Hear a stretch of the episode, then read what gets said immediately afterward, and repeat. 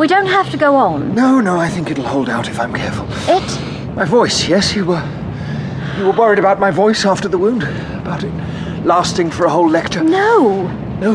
You know perfectly well what I'm worried about, Eric. Do I?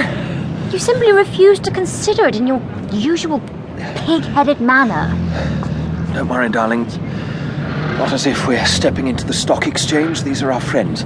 Sometimes, Eric, for a brilliant man, you're a very stupid man. Well, shall we go? Come on. Take that.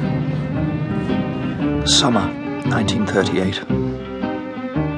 A time full of foreboding.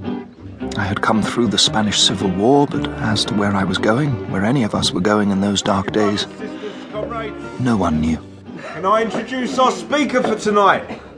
A comrade who's returned from Spain, who was wounded there, and is well known as the author of many books on socialism and the state of England, and most recently his account of his experiences in the Spanish Civil War, homage to Catalonia.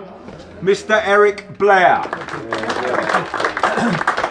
Thank you, brothers, sisters, comrades, for your invitation to talk here at this fine new building, the Conway Hall.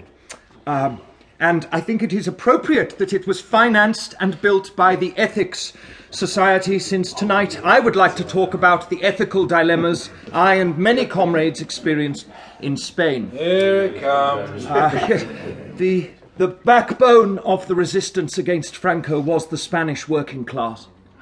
And this began with the anarchist trade union members of the CNT and in Catalonia the militias of the. In Catalonia, the class traitors. Uh, I, I can assure you, comrade, the fighters on the Zaragoza front were at the forefront of all. Fraternisation with the fascists. Atrocities against the working class. Betrayal of the communist idea. If there was, a, if there was a betrayal, comrade, Not if your comrade, you fascist bastard. If, if, please, please, if there was a betrayal, it was by the Communist Party of the Anarchist and Socialist Front in Catalonia. This, please, comrades, comrades, listen, listen to me, please, please. The Maydays, the terror, the absolute horror.